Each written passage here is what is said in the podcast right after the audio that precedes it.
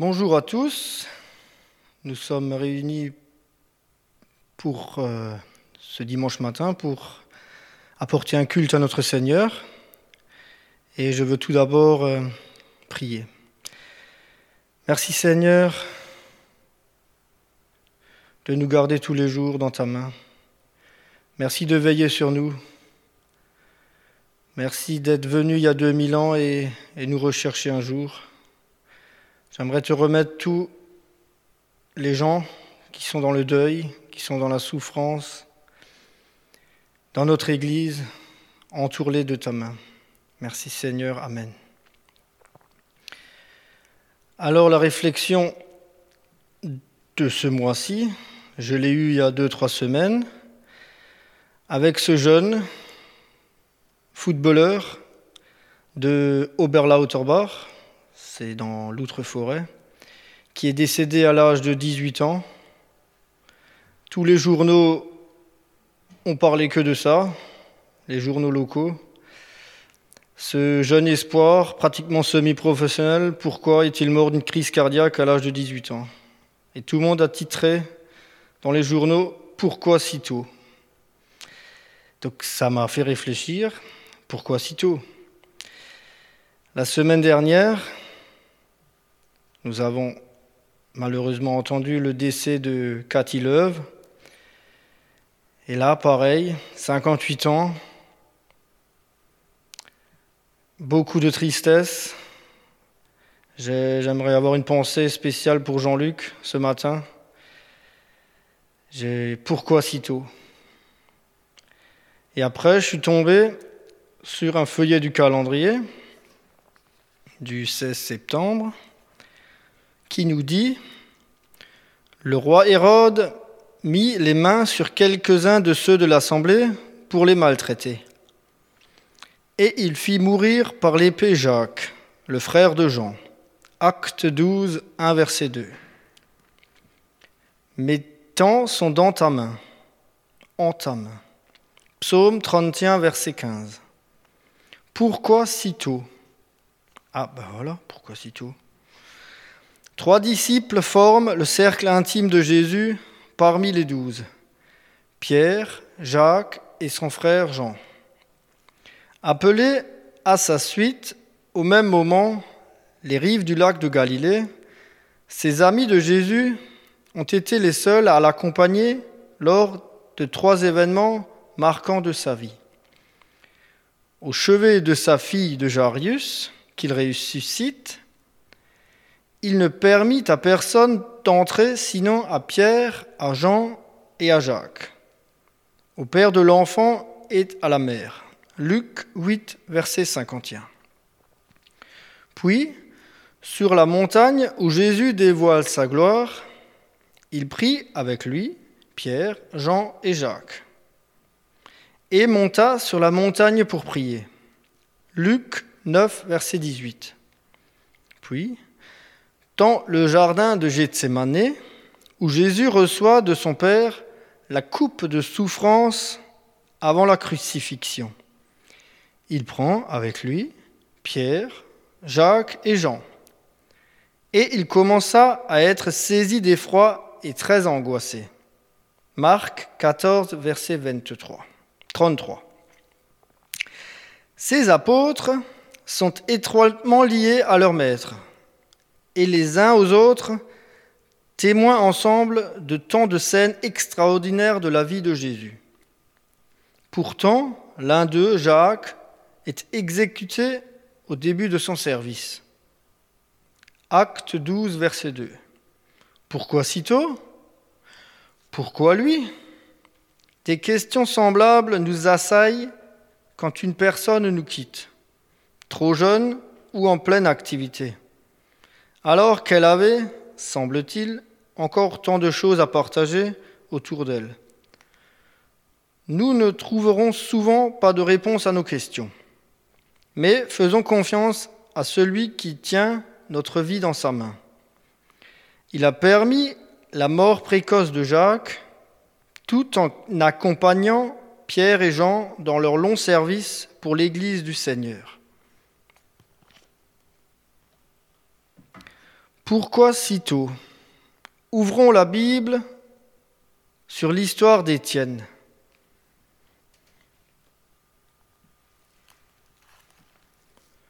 Alors je vais vous lire dans la version Bible Semeur, donc acte 6, versets 50 à 60.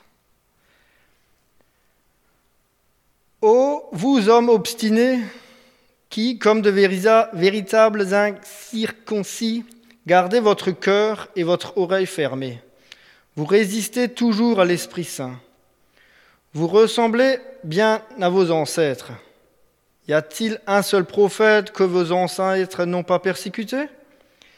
Ils ont tué ceux qui annonçaient la venue du seul juste. Et vous, maintenant, vous l'avez trahi et assassiné. Oui, vous avez bien reçu la loi de Dieu par l'intermédiaire des anges, mais vous ne l'avez jamais observée. À ces mots, ceux qui siégeaient au grand conseil devinrent fous de rage. Il grinçait des dents contre Étienne. Mais lui, rempli du Saint-Esprit, leva les yeux au ciel et vit la gloire de Dieu. Et Jésus debout à la droite de Dieu. Alors il s'écria, Écoutez, je vois le ciel ouvert et le Fils de l'homme debout à la droite de Dieu.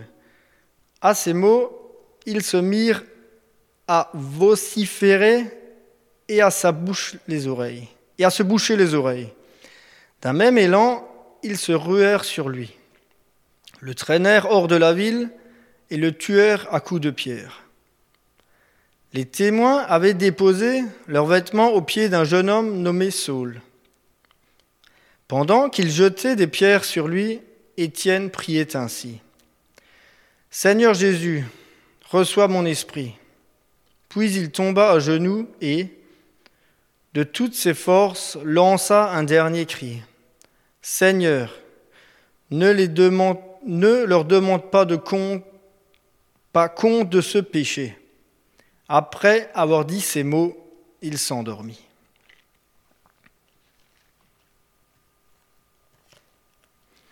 La première fois que j'ai lu l'histoire d'Étienne, à l'école du dimanche, je voulais savoir Combien de pierres sont nécessaires pour tuer Étienne Est-ce que les bourreaux sont allés en prison? Si on creuse bien l'histoire d'Étienne, l'important est ailleurs.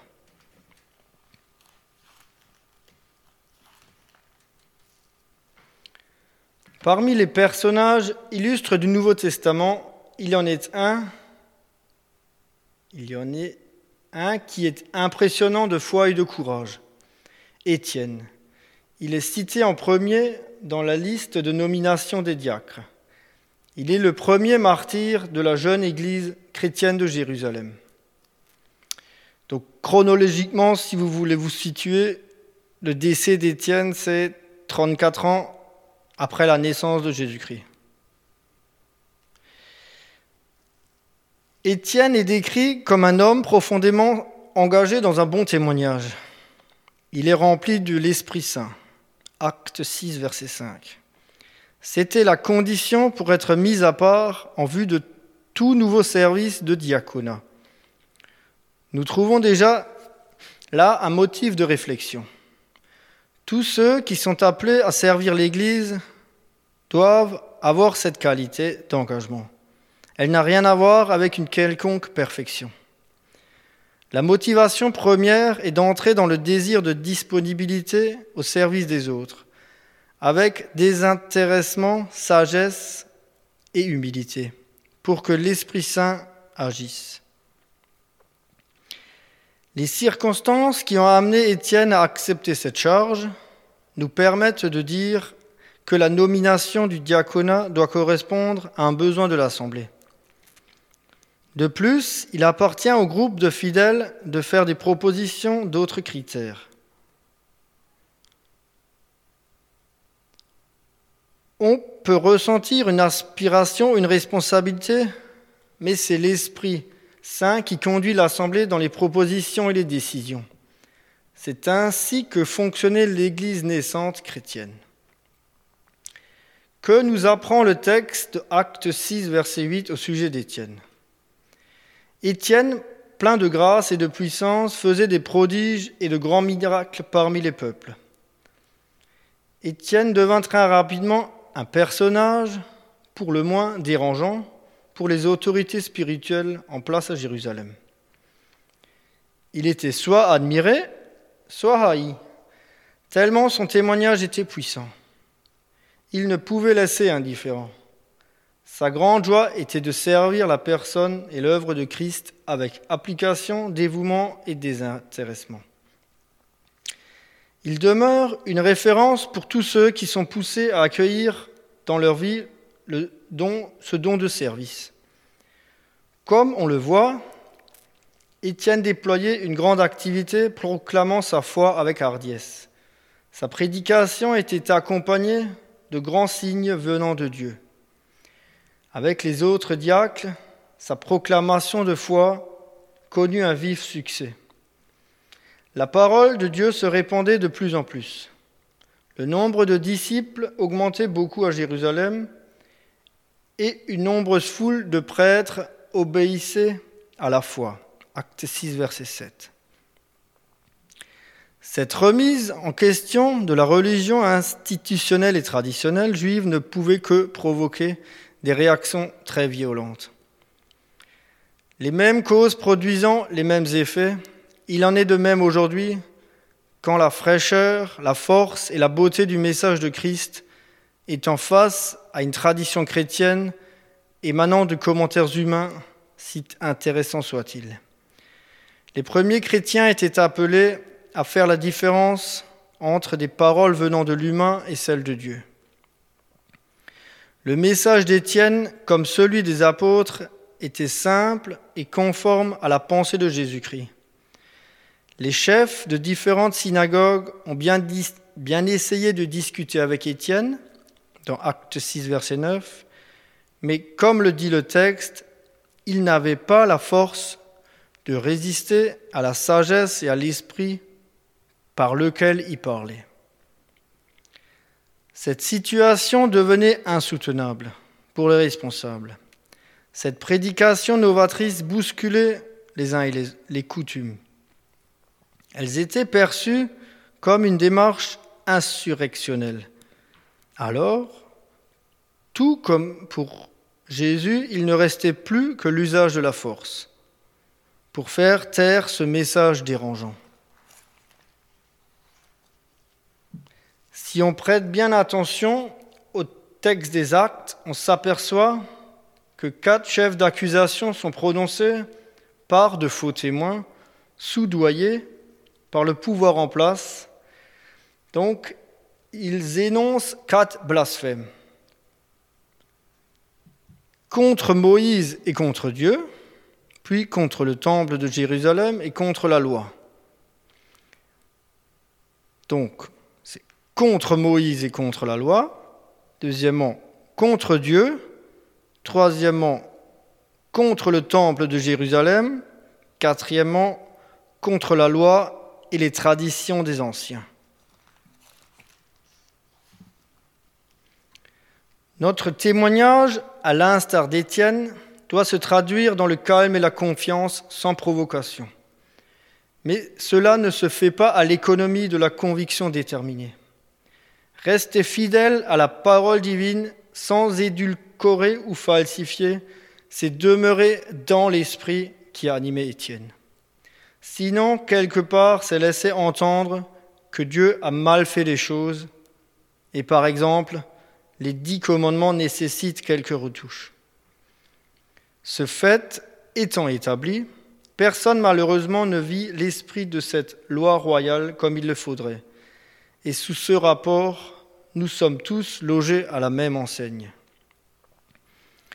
Qu'aurions-nous fait à sa place? Si nous étions convaincus qu'il nous faille rendre un dernier témoignage, que dirions-nous?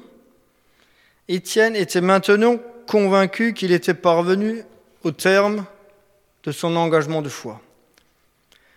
A-t-il voulu autant adoucir ses affirmations? A-t-il invoqué quelques circonstances atténuantes pour éviter la mort? A-t-il pensé à sa famille? Avait-il des enfants? Ses amis? Ses biens? A-t-il dénoncé l'illégalité d'une telle convocation? N'est-elle pas une parodie de procès? Ne, rappelle-t-elle pas celle de Jésus-Christ? Il était devant une mise en demeure de s'expliquer sur le champ. La mort ne lui faisait pas peur. Soutenu par l'Esprit Saint, il poursuivit sa défense en disant Homme au cou raide, incirconcis de cœur et d'oreille, vous vous opposez toujours à l'Esprit Saint. Acte 7, verset 51.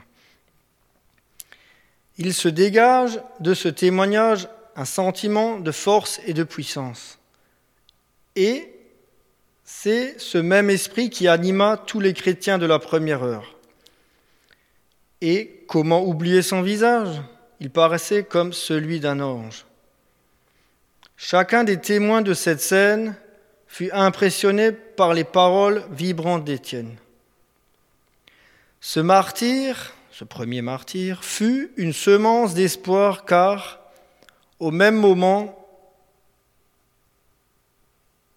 Au moment même où la voix d'Étienne s'éteignit, une autre plus puissante allait se faire entendre. Car cet homme a assisté à cette mascarade de procès et l'a approuvé. Cet homme, c'est Saul de Tarse, acte 8, verset 1. Celui qui deviendra plus tard l'apôtre Paul, le diffuseur de l'évangile en Occident. Saul fut marqué par l'exemple de détermination d'Étienne L'adversaire avait voulu le réduire au silence, un serviteur de Dieu. Dieu allait appeler l'un d'entre d'entre deux de ses accusateurs et meurtriers d'Étienne pour prendre sa place.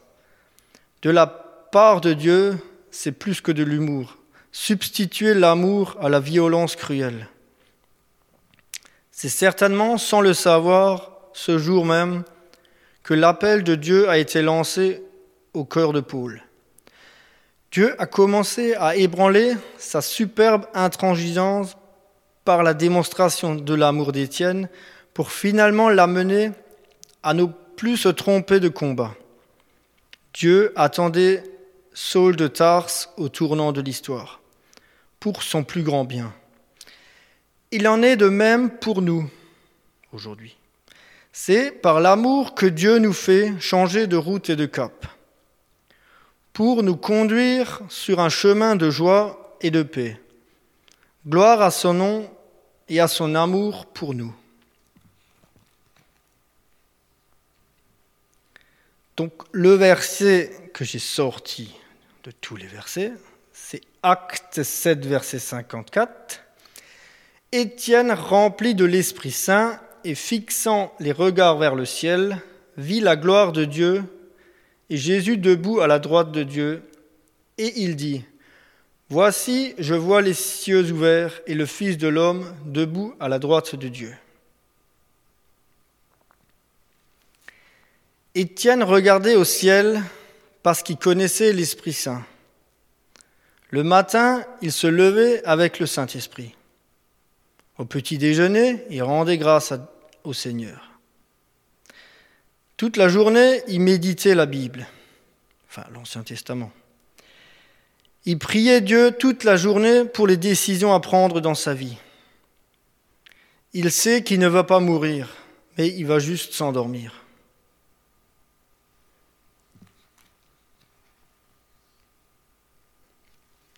Il fixa les regards vers le ciel. Étienne est mort en paix parce que ses yeux étaient fixés vers le ciel. La mort par lapidation n'est pas la manière de mourir que la plupart d'entre nous choisiraient. La crucifixion était la forme d'exécution romaine, la lapidation celle des Juifs. La loi de Moïse prescrivait la lapidation pour le blasphème, l'idolâtrie et l'adultère. Étienne a reçu la peine de mort sur l'accusation de blasphème. Il a prêché que Jésus est le Messie.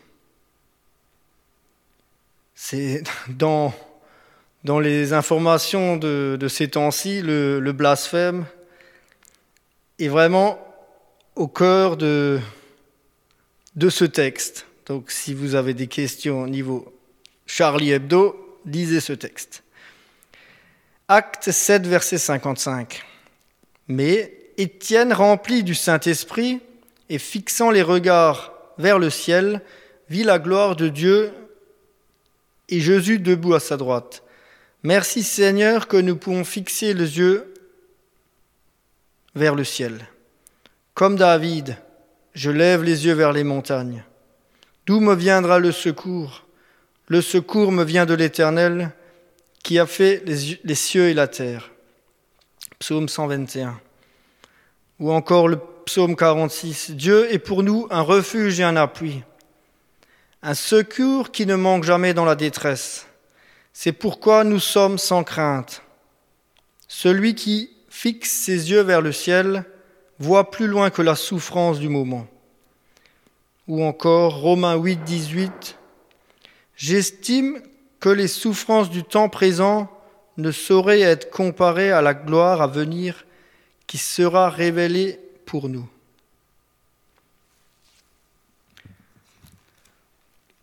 Pour illustrer mon message, j'aimerais vous raconter mon histoire, mon témoignage.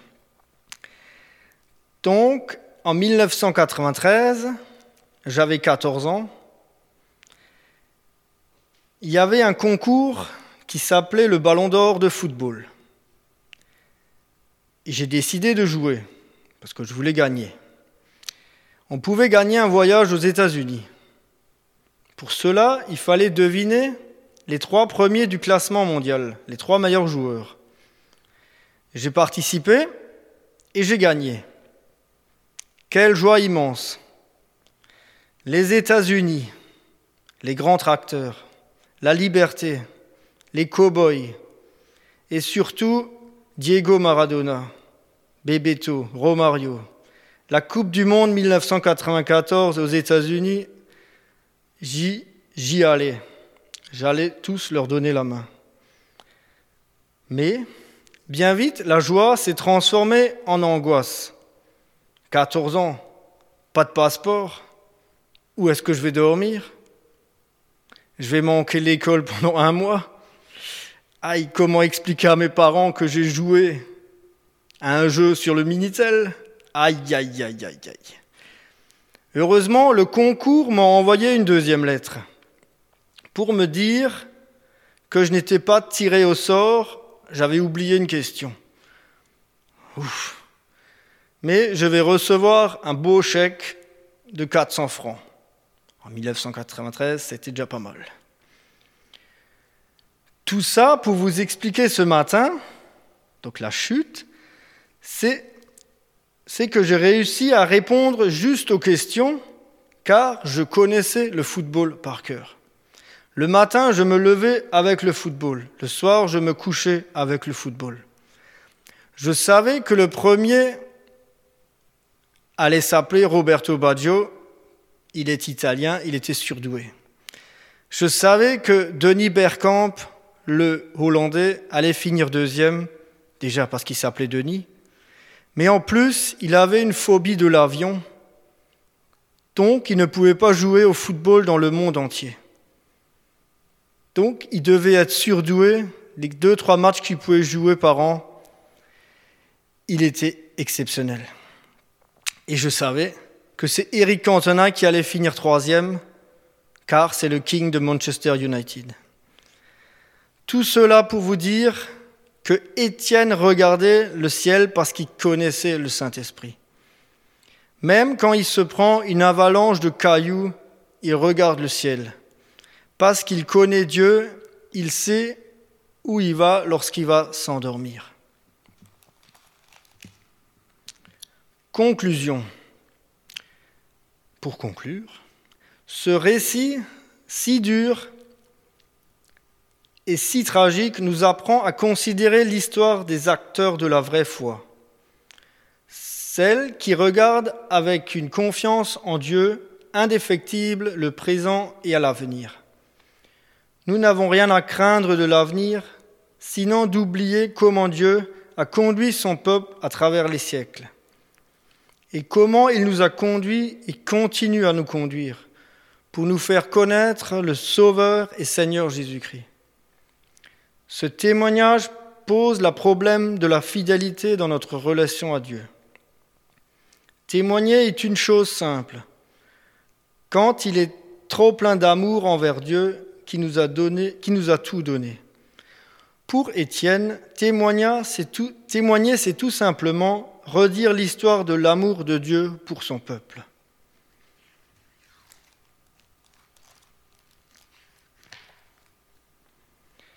Je voulais appeler le titre de ce message Pourquoi si tôt? Mais je crois que je vais l'appeler La victoire de la foi. Le titre le plus juste est La victoire de la foi. Donc je vais juste vous relire le verset. Étienne, rempli du Saint-Esprit et fixant les regards vers le ciel, vit la gloire de Dieu et Jésus debout à la droite de Dieu. Et il dit, Voici, je vois les cieux ouverts et le Fils de l'homme debout à la droite de Dieu. Merci de votre attention. Je vous souhaite à tous un bon dimanche et que Dieu vous bénisse.